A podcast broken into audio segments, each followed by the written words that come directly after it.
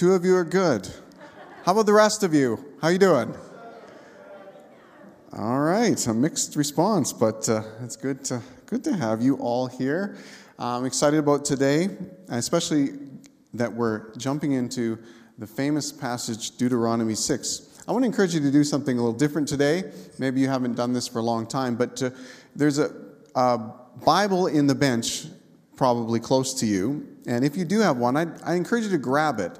And I want to, I'm going to encourage you to follow along in the actual uh, paper Bible there. So, um, so I, the page number you'll need to go to is page 145. That's where you'll find Deuteronomy 6. And that's the scripture that was read to us, and it's also the scripture we're going to go back through today. So, page 145 in your bench Bible there. And uh, once you've got that, um, we'll go through it. Um, in the Bible, we find the story of Exodus. Um, it's a story of where God uses Moses to lead the Israelite people out of slavery in Egypt. And after he does this, he gives them laws. Now remember, they were a people that were enslaved. They didn't have their own laws. They lived under the laws of Egypt. They lived in slavery. And so uh, God wants to teach this nation of former slaves how to be a nation. I mean, they weren't, hadn't really been a nation before this. How to be a nation that lives in a good relationship with God and a good relationship with each other. And so, what we're reading today in Deuteronomy 6 comes 40 years later. So the Exodus happens, they come out of Egypt, and at Mount Sinai, Moses gets the Ten Commandments and all the laws, and he delivers them and, and declares them and teaches them to the Israelites. But then they wander through the wilderness for 40 years, lots of um, you know, ups and downs and, and some disobedience and rebellion and stuff. And 40 years later, they're finally ready to go into the land that God has promised them. And um, that's where we come to what we're reading today in Deuteronomy 6. Moses is teaching them God's laws again, the same ones he taught them before.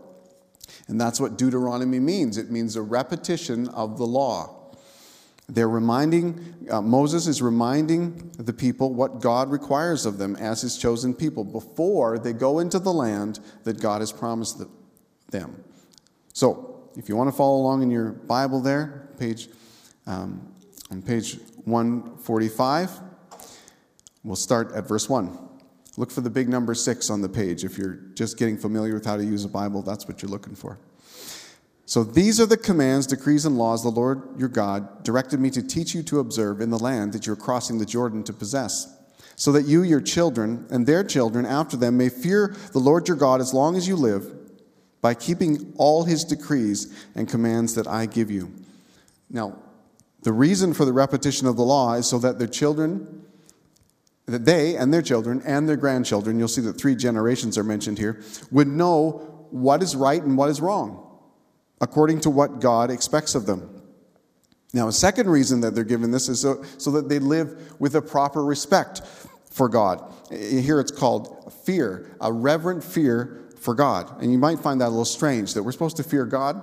Well, yes, because the real, reality of our lives is that you always obey the one you fear the most.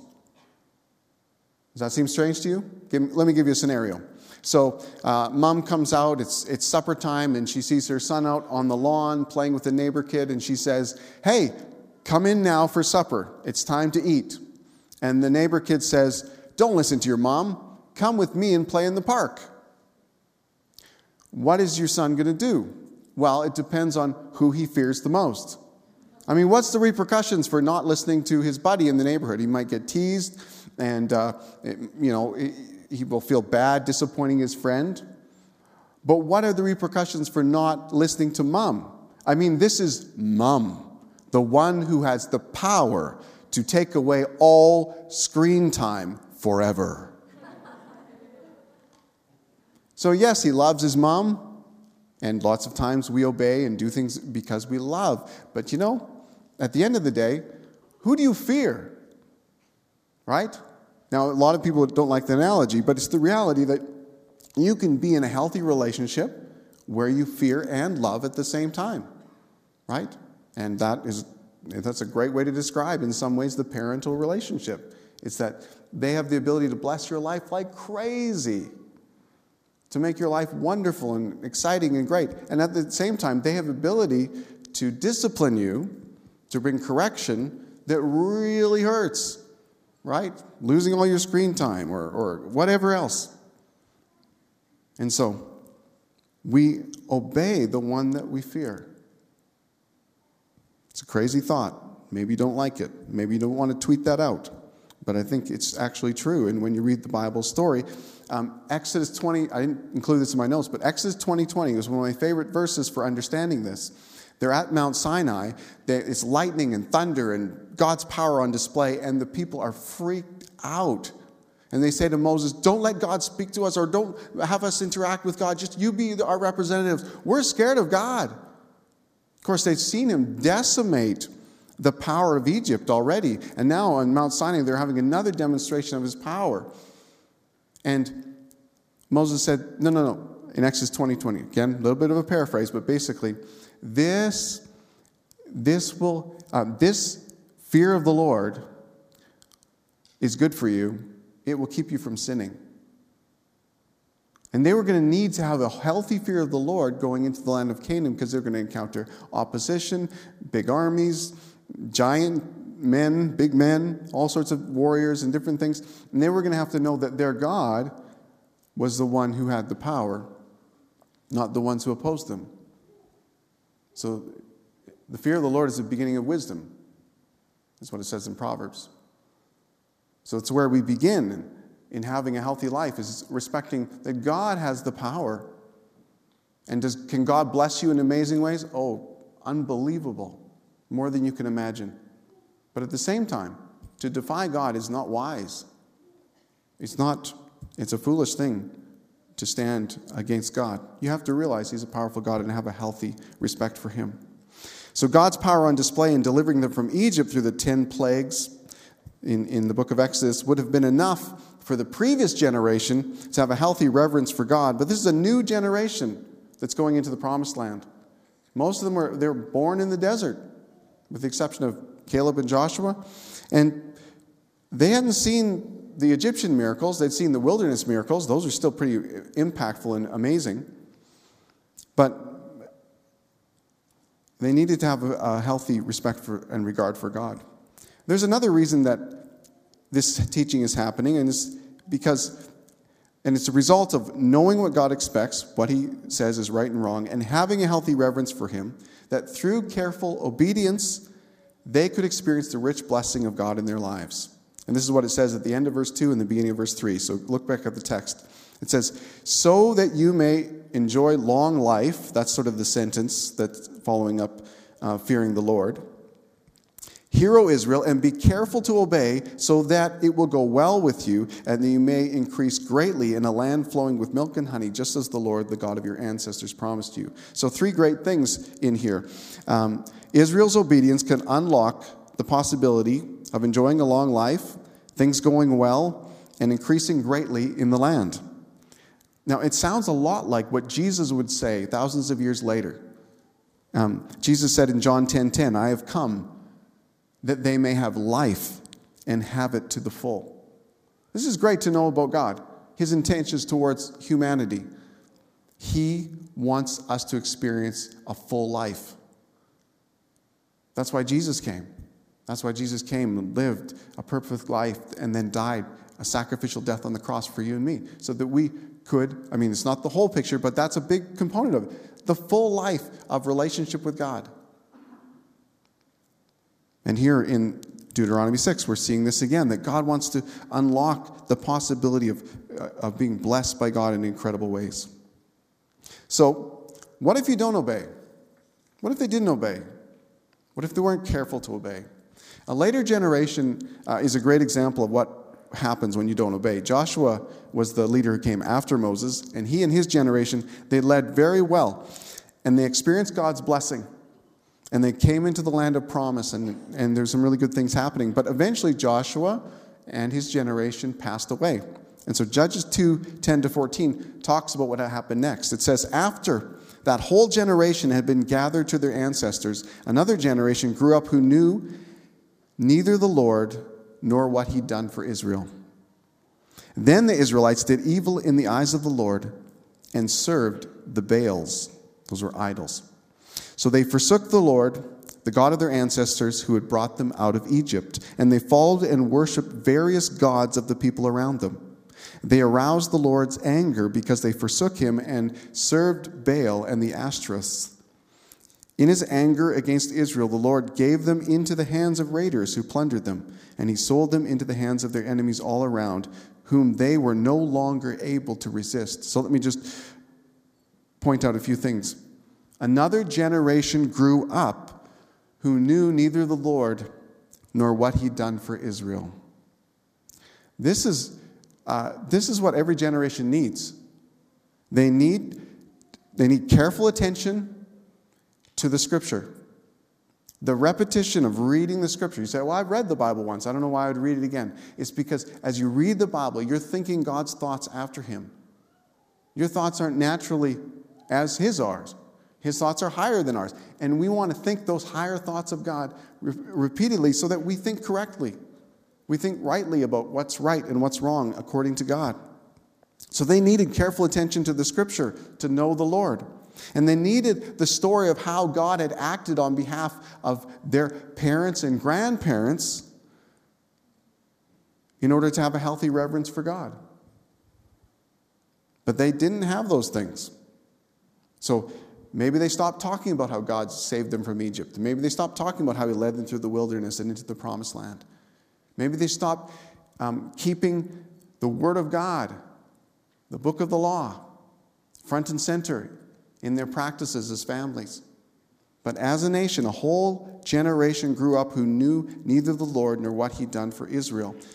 And it says that without a, a, steady connection to the book of the law, to the scriptures that they had at the time, and without an ongoing recounting of what God had done for them, it says that they followed and worshiped various gods of the people around them. You know, every culture has many things that people worship. There's lots of gods, or I'll put them in brackets gods. Money could be a god, fame, status, sex, power, comfort, influence, or just ourselves could be the gods in our lives. And just like we are tempted by those uh, things to worship them, to run after them, to make them ultimate in our lives, the next generation, our kids, will also be tempted by those things. And what they need in order to resist worshiping these false gods that aren't really gods, they, they need to know the Lord. And they need to know what He's done for the previous generations. So it says they were no long, it says at the end that God gave them into the hands of the raiders, which sounds a lot like Romans chapter 1. It says God gave them over, like people who just pushed, you know, even though creation is sort of speaking that there's God out there and there's all, they sort of know something about God, they sort of push that knowledge about God as far away from them as they possibly can. And then God just, what, what does God do? He just gives them over to the natural outcome of those things. In this case, he gave them over to the hands of raiders. Why was that the natural outcome? Well, the, the, the line at the end really helps us. Whom they were no longer able to resist. See, Israel was not a mighty nation. They existed against all odds because of the protection of God. When his divine protection was removed, when they said, oh, we're not worshiping God, we're going to just, we want to go after Baal or Asherah, these, all, these different idols that were the common things that people worshiped of the day. And they were no different from our modern day idols in many ways. I mean, may, maybe you don't have a statue that you worship, but those statues that they worship, it was the key to getting money and power and influence and sex and prosperity. They made those things ultimate instead of, of serving the one true God. So it says they're no longer able to resist. And their forgetfulness had caused them to assume that their current standing was solely based on what they had done. And when they trusted in their own strength and God turned them over to fend for themselves, they found it wasn't enough. They had other nations that came in and defeated them. So, what should we do to prevent our kids from becoming a generation who knows neither the Lord nor what He has done for us? Let's go back to Deuteronomy 6.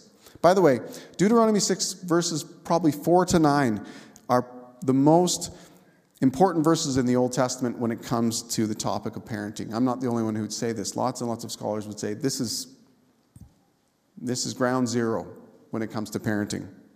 And some people would even say they're the most important verses in the Old Testament, period. The Jewish people had a statement for, especially uh, verses 4 and 5. They call it the Shema. The Shema statement. I don't have time to dig into that this morning. But this is, these are significant, important uh, verses uh, that we're looking at today. Verse 4 Hear, O Israel, the Lord our God, the Lord is one. So, all the other gods people worship are not gods, they're worthless idols, and there's only one God. He's the, and, and he's the only God. Now, only God, this was a foreign concept at the time. Like monotheism, only one God. That was, that was something that you know, people weren't used to. Why should you follow this God? Why should you follow him? Well, because he's the only God. The gods of Egypt and the gods of the Canaanites, they're not gods. They're idols. They have no power. And there's only one God. Or, as Captain America says, there's only one God, ma'am, and I'm pretty sure he doesn't dress like that. Eh. Now, by the way, Captain America and the Avengers are also fictional characters and they also are not gods. So I'm not appealing to authority by saying Captain America said it, but as Captain America's best attempt at a Shema statement. There's only one God, ma'am, and I'm pretty sure he doesn't dress like that. I love that movie, that line in the movie. So verse 4 says, Hear, O Israel, the Lord our God, the Lord is one. And then verse 5 follows it up with, Since there's only one God, since he is the only God, what should our response be? And this is it love the Lord your God with all your heart and with all your soul and with all your strength. Jesus said that this was the first and greatest commandment. When he was asked, What's the greatest commandment? he pointed to this one in verse 5. So, what does it mean? Well, first, what does it mean to love with all your heart? In the Bible, uh, the heart is sort of a, it's, it's, there's a lot of things involved when we, the Bible talks about your heart right? It's not talking about your blood pumping muscle. It's talking about um, your will, your desires, your passions, your affections, your perceptions and thoughts, as a man thinks in his heart. Interesting, because we think, we think in our brain. But again, it's, it's, it's not your blood pumping muscle, it's, it's, it's, uh, it's sort of the core of you. So love God with all your heart, with all of those things. And then it says, Love God with all your soul. Well, what is your soul? Well, soul and life are sort of, they often get interchangeable in different places in the Bible. So it's really talking about the rest of your life. So, everything else about you, how you talk, what you do with your hands, how you utilize your talents, how you react to challenges, everything else in your life. Love Him with that. And the last one is Love God with all your strength, or some translations say all your might. So, what's that? Well, it's all your resources, your power, your wealth, your influence, whatever you have at your disposal. So, it could include your marriage, your children, your house, if you're a student, your dorm room, your pets, your wardrobe, your computer, your tools, your cell phone, your movies, your music, your time, just everything that you have. So love God with all that you are and all that you have. Be wholehearted in your love for God. So now, some of you came today and said, I thought this was supposed to be about parenting. Well, it is. What does God want to do in you and through you? What, what does God want to do in you through being a parent? We say that's a vital relationship. What is God, how is God using you as a parent? How is He working in you? And what is He working out? Well, He wants you to be wholehearted in your love for God. And He'll use your kids to do it. He will.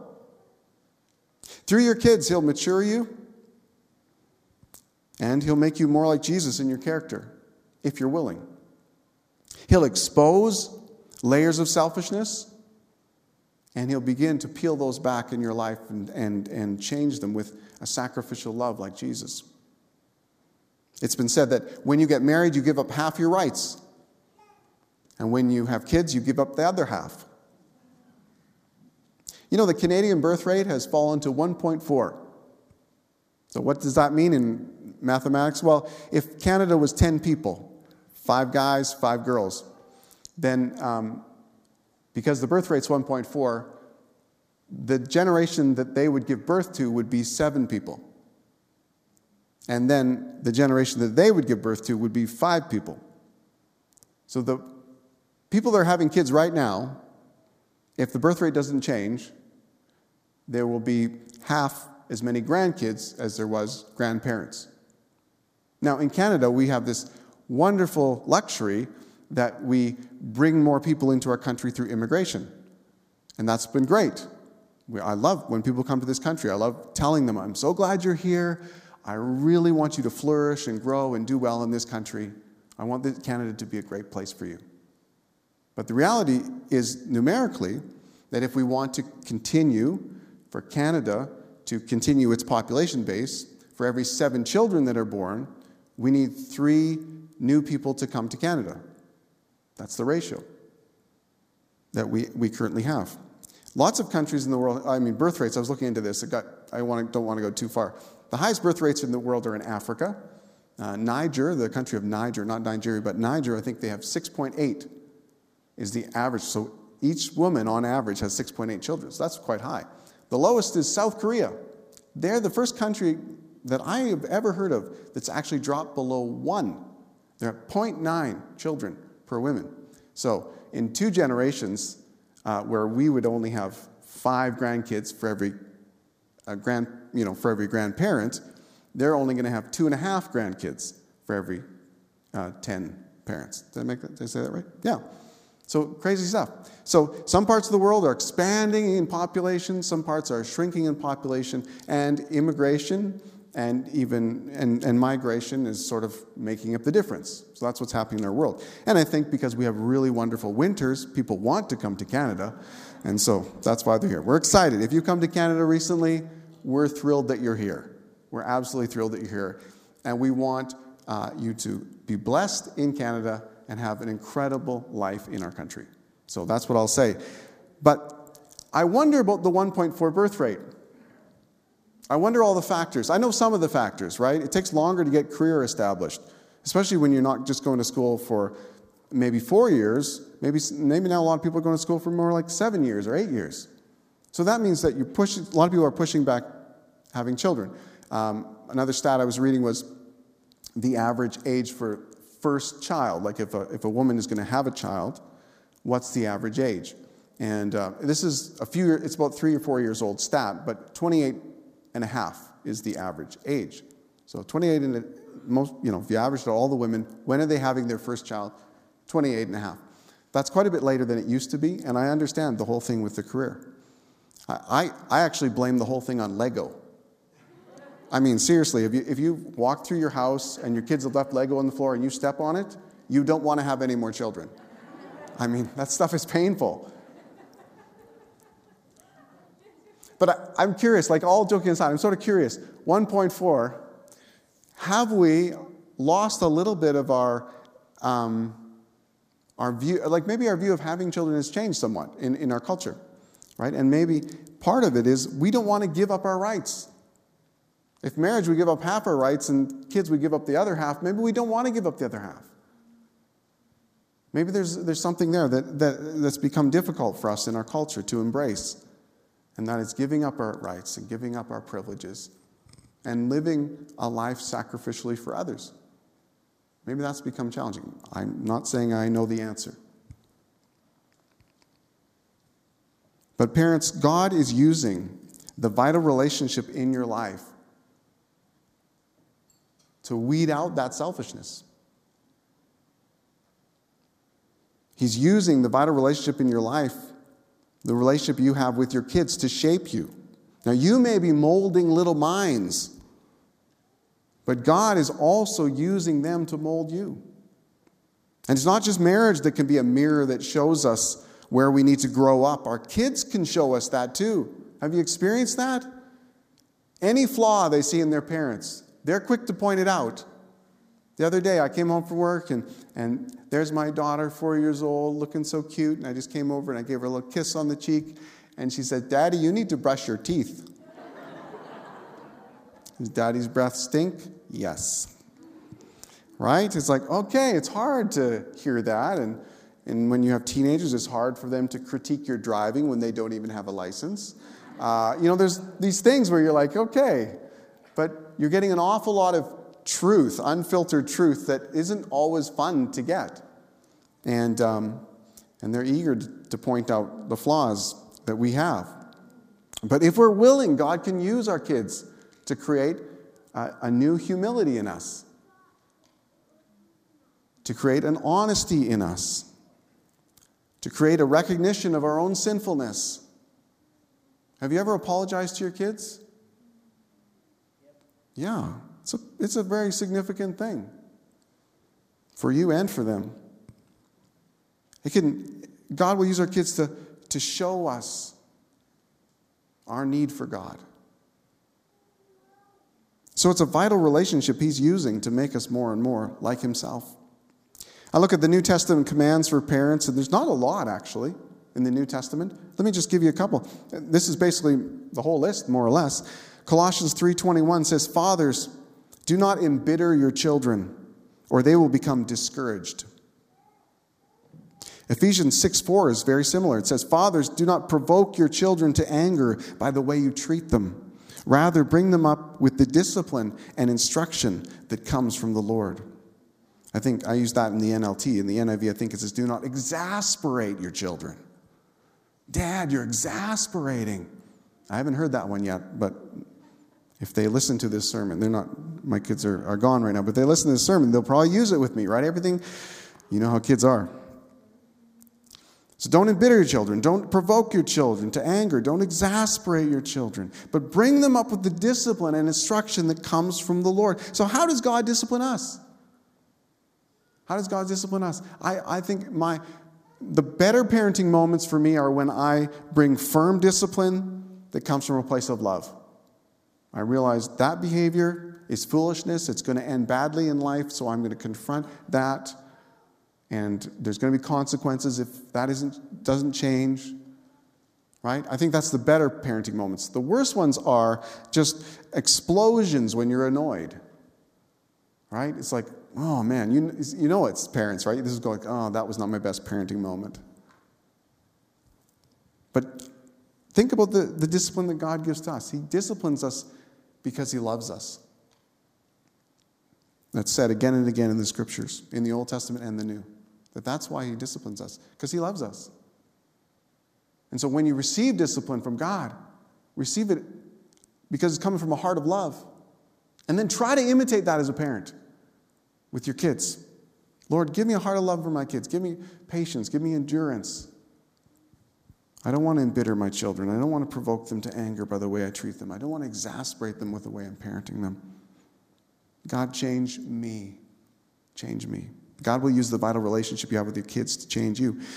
Now, so half of you are sitting here going, This is a great thing. Yeah, give it to those parents because you're not a parent. But you are a kid. You're somebody's kid, you're somebody's son or daughter.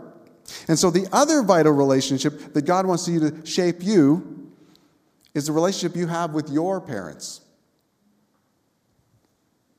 So, not everyone here is a parent, but everyone is a, is a, is a, is a child. And listen to the commands that are given to children. And we are all somebody's children. Colossians 3:20 says, "Children, obey your parents in everything, for this pleases the Lord." If you are a child living under your parents' roof, I'd say, I don't know. Maybe there's a, if you're 35 living under your parents' roof, maybe, I don't know, maybe it might be different. But if you're a child and you're still growing up, you should obey your parents. You should obey them. I mean, the only exception is if they ask you to sin. If they say, hey, kid, let's go rob a bank, say no. But generally, you, the rule is very simple obey your parents. It's practice for obeying God.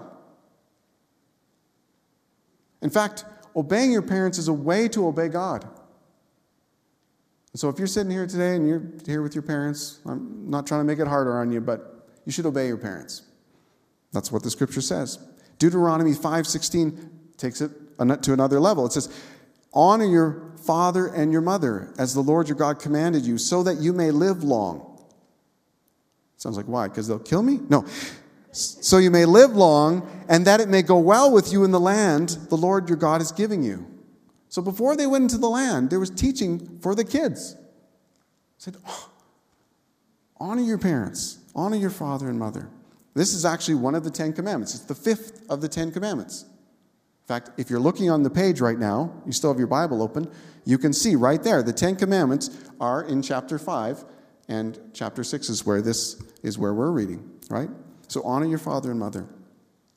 Ephesians 6 1 to 3 puts both of these together. It says, Children, obey your parents because you belong to the Lord. That's the reason for obeying your parents, because you belong to the Lord. For this is the right thing to do. Honor your father and mother. This is the first commandment with a promise. If you honor your father and mother, things will go well for you and you will have a long life on the earth. So, uh, the part about obeying your parents might end at adulthood. Now, different cultures do this differently. The amount of sway parents have in some culture is much more is much greater than it is in other cultures. So I'm speaking to different cultures here. I'm not going to try to define the line, especially not defining it as a Western Canadian, because there might be other cultures that would maybe the obedience thing might extend longer, right? In some households. I think in Canada we sort of say, well, you're 18 now, so you know, be a man, be a woman, step up, and and maybe we wouldn't say the obedience line we might say it ends at that point. I'm not totally sure how you view it. But obedience might end at adulthood, but honoring your father and mother never ends. And it doesn't matter if they're Christians or not. What matters is if you're a Christian. If you're a Christian, then honoring your Christian or non Christian parents is an act of obedience to God. And if you've just become a Christian in the last like weeks or months or years, this is one of the first things that should change. Is how you honor your father and your mother. So, I think it would, you know, one of the greatest testimonies of a transformed life is if a non Christian parent were to say about their kid, My kid got religion, and all of a sudden, they're way more grateful, they're way more respectful, I got this card. It's amazing. At Thanksgiving, the words that they said, we don't even talk like that in this family. I think that would be amazing. So I would say if you're, now, if you've been a Christian for a long time, it's not too late to change your ways. But honor your father and mother. And in a non honoring culture, some cultures are very honor shame right? Eastern cultures are more like that. Uh, in Western culture, we're more individualistic. It's like, hey, I'm I'm 18. I'm on my own in my own life, and we're very much we're not we don't do it quite as communally as the Eastern cultures do. But in a non-honoring culture or a non-honoring family, if you honor your father and mother, it will stand out. It will stand out. In fact, I'd say if you're honoring your father and mother because you're obeying God, I would even let him in on that truth. I mean, not just, you know, you're honoring them because you're obeying God, then link it to your faith. Right? I read something in the Bible the other day that made me think of you as my parent, and I just wanted to say thanks. I heard something in church that made me realize what a sacrifice you made for me, and I just want to honor you for that. You know, Proverbs are great material for this. Proverbs is full of like what is wise to do what is good to do. You can just read in Proverbs and you'll find things, and you might find something that you say, hey, my parents did that. So write them a card and then include that proverb in it. Said, I read this, and that's you. You're a great example of this. If it's for a mom, go to Proverbs 31. It's a huge list of uh, things women should be praised for. So you might look through that list and you might find one where you're like, my mom, she does this. I can praise her for that. And so honor her, right? There's even, there's verse, I mean, it seems like there's a proverb for almost anything that people do that's good. So that's a great way to bring Scripture into, especially if you have a non Christian parent. Use Scripture, say, I read this, it reminds me of you, I respect you for what you did or for who you are. Right? There's even a verse in Proverbs 31 one that praises a woman for having strong arms. You see, I can't think of much to honor my mom for. Well, I always say start with she gave you life. That's a nine month investment, very significant. And then maybe she's got strong arms, and you can use Proverbs 31 for that. But honor them. So these commandments today, verse 6, so I'm jumping into verse 6. These commandments that I give you today are to be on your hearts. The first assignment a parent has after loving God is to store up God's word in their own heart. So love God with all your heart, your soul, your, and your strength, or your might, or whatever. But then these commands are to be on your hearts. And then the next command is to teach them to their children. Verse 7 says, Impress them on your children. In the NLT, I love how it says in the NLT, it says, Repeat them again and again to your children. So, what does that mean? It means read and keep reading the Bible together. Read and keep reading the Bible together. In our family, we have a nine year gap between our older boys and our younger two kids. So I often say to them, You were the practice kids, and now we're getting it right. but you know what? It's, most people just have one run at it. They don't get the second chance. And it's hard because you know you get you're a rookie when you're doing something so important like parenting. You don't have the experience and you just fumble your way through and you you make mistakes and you have regrets. So I'm I just talking to you who are starting out. Maybe you're parenting young children like we are again. Maybe you're in the diaper years or, or, or you can't wait till the kids can be on their own and they're being babysat. Here's my advice to you read the Bible with your kids and just never stop. Just read the Bible with your kids. It's the one, having a second chance, it's the one thing we're doing differently. Oh, we're doing a few things differently, but it's the most important thing we're doing differently with our second batch. Is that we are reading the Bible with them and never quit reading. With our first kids, we would read the kids' Bibles with them up to a certain age. But then it's like there's all time, there's a universe of great books to read. I wanted to read them, the Chronicles of Narnia and The Hobbit and, and, and, all, and all these different books. And so we did, and that, that was all good. That's a really good thing to read with your kids in all sorts of books. But you know what I neglected in those years was reading the Bible. Once we got out of the kids' Bible storybooks and the kids had their own Bibles, I just neglected reading my Bible with, with the kids. I read them tons of other good things, good Christian books. But what I'm doing differently the second time around is I'm never going to quit reading the Bible to my kids. I'm never going to quit that. So, um, when they're little, I, we read Bible storybooks. You might have got one from the church when your child was dedicated. I'm not sure if you did or not. But get a good child uh, Bible storybook with lots of bright pictures in it. It's awesome when they're little. Start the habit young. In fact, I went to um, our children's pastor, Laura, and I said, Which Bible storybooks would you recommend? And she has a list. And I bought pretty much everything she recommended. So we have about four at home. And, and with uh, my third son, we cycled through all of them.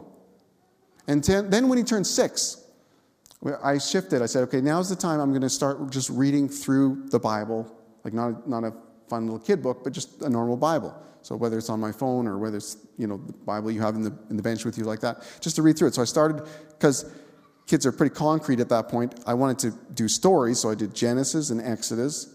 I skipped a couple, and then I went to Joshua and Judges. Again, these are all his, they're all story more and narratives, and um, Joshua and Judges, and then First and Second Kings, and then we went to uh, the book of Mark, so we could do the story of Jesus. That's the shortest of the Gospels, and we did that one. And right now, we're almost done the book of Acts. So that's what we're doing. And I, every time at bedtime, when I put him to bed, um, maybe he'll read something because he's a learning reader. So maybe he reads Hop on Pop or something like that, so he can, you know, get some Dr. Seuss in him. And then I make sure he gets some Bible in him. And, we, and, and those are the two things we would do at night. And my intention is to never stop reading the Bible with my kids. When your kids get older, you can tackle some of the more abstract stuff, right? Like, you know, the, a lot of the New Testament is not necessarily um, story format, it's like letters that were written to instruct us. So as your kids get a little bit older, that's that'll be probably the next one. I think the next step we're going to make, my son is eight now, is we're going to take actually the story. A couple years ago, we had that as our sort of our teaching theme through the year was we were going through the story of the Bible, and it's actually a one-bound book that has basically just scripture that takes us through. I think we're going to go one more round through that, and uh, so we really got a good handle on what is the overarching story of the Bible, and then we'll move on to probably start reading more instructional stuff like in the New Testament. So it's our responsibility to teach our kids what God has revealed about Himself. Yes, there are church programs. We have an amazing children's ministry here. We have an amazing youth ministry here, a student ministry here. There's a great, there's a couple of great Christian schools around. There's internet resources. There's lots to supplement, but the main course is you as a parent. The biggest influence in the early years is the home. And the most influential teachers are mom and dad. And you're always teaching, even when you're not teaching. When you go for a drive and you comment that the other driver should have used their signals, you're teaching. Some people say, and this I just touch on real quickly. Some people say, well, I, you know, maybe it's better just to let my kids, you know, grow up and make a decision for themselves about these things. It's sort of madness, actually, because you don't do that in any other, any other area. Right? Do you say, well, maybe a kid should grow up and decide, you know, whether or not they should go to bed at night? I'm going to just let them decide that in their childhood years, right? Just give them the freedom to do whatever they want in that. No, you say, there's a bedtime. You should go to bed, right? There's so many things that you, you are, are clear about. Even just teaching things. You, you look up at the stars and you say, yeah, those, those stars, they're actually like our sun. They're actually bigger than planet Earth. Oh, how dogmatic you are. Why would you poison their mind? You just want them to know truth. And the Bible is powerful truth because it's the truth that helps them to enter into relationship with God. It's the most important truth that they can know. And so be directive about it and go after it. So it's our responsibility. So the next few verses really just hammer this home. It says, Talk about them when you sit at home, and when you walk along the road, and when you lie down, and when you get up. Tie them as symbols on your hands, bind them on your foreheads, write them on the doorframes of your house and on your gates. My grandpa was one of the most out there Christians in my small hometown when I grew up, Souris, Manitoba. He had a photo studio. He was a, he was a photographer, and that's what he did for a living. And um, his photo studio said, um, Jacobson Studios, in business serving the Lord. Once you've done that, there's no hiding it. And so everybody knew he was an out and out Christian. So he was on display for everyone to see. And so it was like, he just decided, I'm just going to be out and out about my faith. Well, talk about when you sit at home, tie them as symbols on your hands, write them. It's just talking about all these. Write them on the door frames of your house and on your gates and on your photo studios, I guess. So, what are some of the practical ways to do this? Well, one of the ones that, uh, again, Marnie and I had a discussion when, at the beginning of the year when we were uh, taking everybody through the discipleship pathway, that self assessment where you could say, What's my next step? Marnie and I did the same uh, di- you know, analysis thing, reflection that you guys did, and we talked about it. And in the end, we came to this discussion. We need to shift as much as we can. Our next step is to shift as much as we can so that our home is the Deuteronomy 6 home. And so we want to talk about these things and we want to uh, uh, write these things and we want these things to we want it to show up in every area in our home we think that's the next step for us so we started looking at different ways to do that one of them was um, we would we live in one section of town and we draw our school where our kids goes is on the other side of town so it's like a 10 15 minute drive And we're tired when we do that drive. So he said, Well, how can we utilize that time? Right? This is like the walk on the road time. And so we started, um, we said uh, that from now on, when we go there, we're going to play scripture songs on the way to school. So I'll give you a resource that's really good Seeds Family Worship. You should really check it out. It's just scripture. The songs, they're fun, they're well written, they're enjoyable, but it is simply scripture. If you want to memorize scripture and you struggle to memorize scripture, listen to Seeds Family Worship. And you'll find that you will be able to recall scripture verses. I think they have like about a was it 187 songs that they've made? So 187 scriptures that are set to music. I mean, you can just pull it up on your probably Spotify or your Apple Music or whatever like that and just play the playlist. Seeds Family Worship. And so when I, I talked to my, my um, teenage son who's now driving them to school, and I said, listen, I know you want to listen to your playlists on the way to school, but on the way to school, we need it to be Seeds Family Worship. We need it to, we just need scripture. We want scripture. We want scripture to get into our hearts and our minds. And I had this brainwave just this week as I was thinking about this, and I think it might be from God just to say, I think I should take the scriptures that are on the songs that we're playing a lot in our kids, like we play them in quiet time for our younger one, or we play them on the way to school. We should take those songs and we should make signs out of those verses and put them up in the house so that we're learning the verses through song, but also being able to look at them visually and we're memorizing the verses. So I'm not sure which room in the house has room for 187 signs, but we'll start with a few. So there's lots of things that can help us to hide the word in our hearts. And I think Seeds Family Worship, I highly recommend. I think several of our staff in, on our, our pastoral team are using that resource to help our kids to memorize the Word of God. Um, so look at your life. Where, where can you talk about God? Where can you bring these things into your life? In the car, maybe on your walls, in our bathroom. If you saw our bathroom on the main floor, I put a, I got permission from my wife.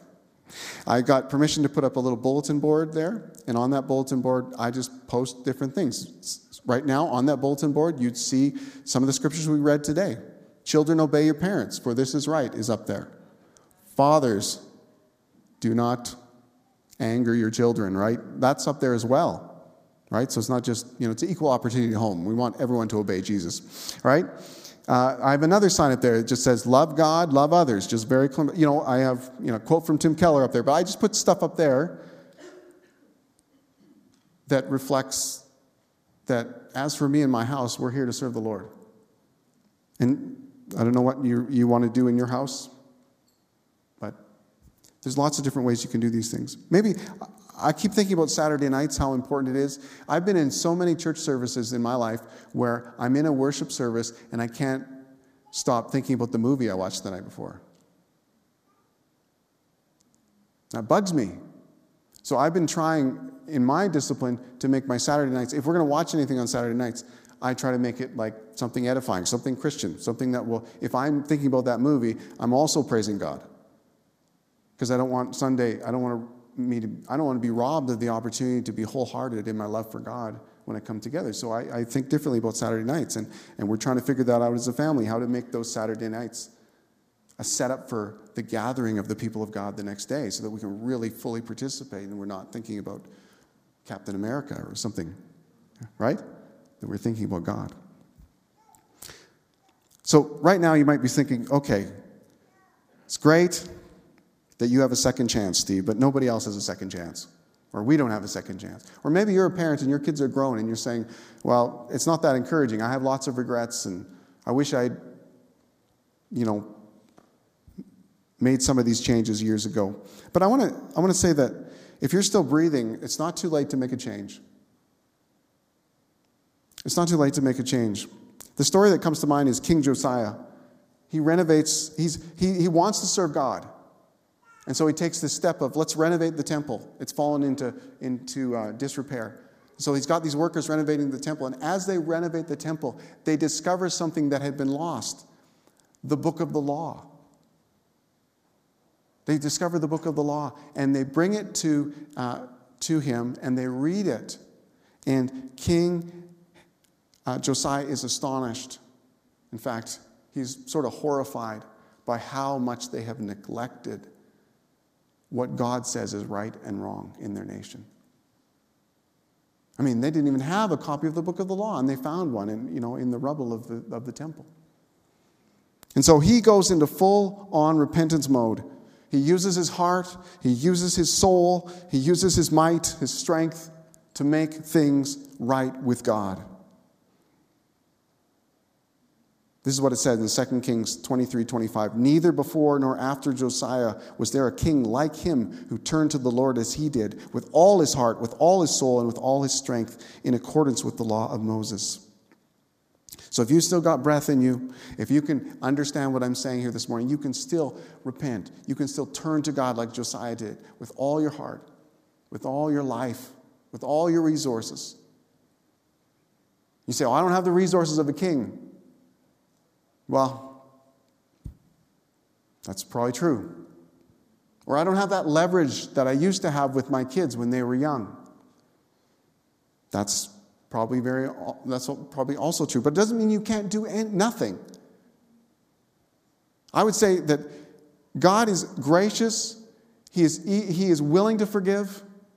If you repent, if you say, God, I didn't, I, I didn't value your word. I didn't, I, I didn't do things right, in, even in how I was parenting. I have lots of regrets. Bring that to Him. Receive His forgiveness. And then don't live in the guilt of the past anymore. Don't live fixated on those things. Put those things behind you. Live in the now, live in the present, and turn to Him with your, all your heart, wholeheartedly say, with what I have left, with the opportunity I might even have with my kids, even in these days, I want to serve the Lord wholeheartedly in these days. And God delights to give people who, who regret the past, he delights, he delights to give them a clean slate and a new start. So don't live under the guilt of the past. Embrace a new day with God through repentance, just like Josiah did. You know,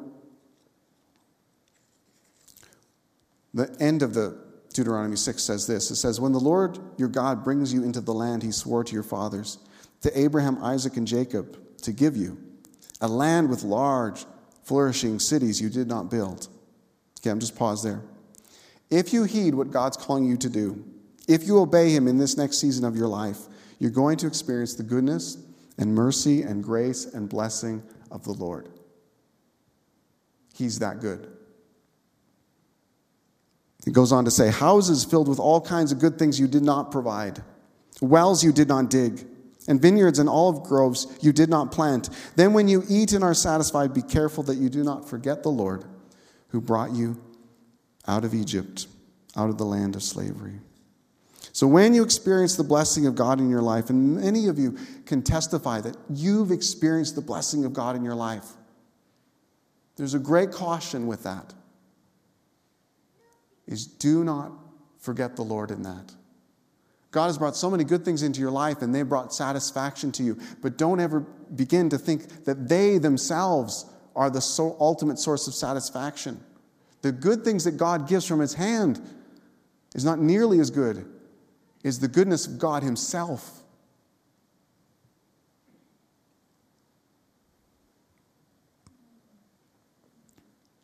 So I'm going to just encourage you if you're starting over today in your parenting. I want to encourage you. Again, God is gracious, He's willing to forgive. He loves giving people second, second chances and new starts in their relationship with their kids and in their parenting. I want to encourage you just to, to focus on two things the, the scriptures. The scriptures. There's a bazillion things you can do out there. In fact, recently I, I got a good devotional book and I started reading it with my son. And as I was reading it, I was like, this is good, this is good. But I'm not, I don't want to, like, if it ever came between reading the book of Acts, which we're reading right now, and this, I'm going to read the book of Acts. So focus on the scriptures. And the second one is also really important. Focus on what God has done for you and tell your kids what he's done for you. So, this is something from the past. Maybe you have some big climactic stories. I love telling my kids about when my dad came to the Lord as an adult. I also love for whenever um, their other grandpa comes over and he tells about how he came to the Lord. They both of them became Christians as adults. Great stories. I love hearing those stories. Those are the big, some of the big stories in our family tree when God invaded our family trees. Those are exciting. But also the small stories, just like when I'm in a time of worship in church and a song has words that become meaningful and life giving to me in that moment. Tell your kids about those things. Tell your kids about your ongoing relationship with God. I remember some of the moments with my dad that were most meaningful and impactful to me was when dad would tell me about how he was what God was speaking to him, what God was what he felt God was calling him to grow in. It wasn't that my dad had arrived or that my dad had got to some pinnacle. It was that he was in a living relationship with God. Tell your kids that. So, in order to not have a generation that grows up and doesn't know the Lord or what He has done, it's the scriptures and it's your story and the stories of those who've gone before. Those are the things you want to pass on to the, the, the next generation. That they know God through the way that He's chosen to reveal Himself through the Scripture, through the Word of God, through the Bible. And they know what God has done in your life and in the lives of your parents and in the lives of the community. They have ample reasons to say that the God of the Bible is alive and well today, and he's, he's, he's vitally engaged with the people that he's called to be his very own. Those are the two things that I, I want to just make it simple for you as we end. Don't stop reading with your kids. Bring the scripture into any crack you can find in your life. Put it on the walls where you're going somewhere. Talk about what God's doing. The scripture and your story. Would you stand with me?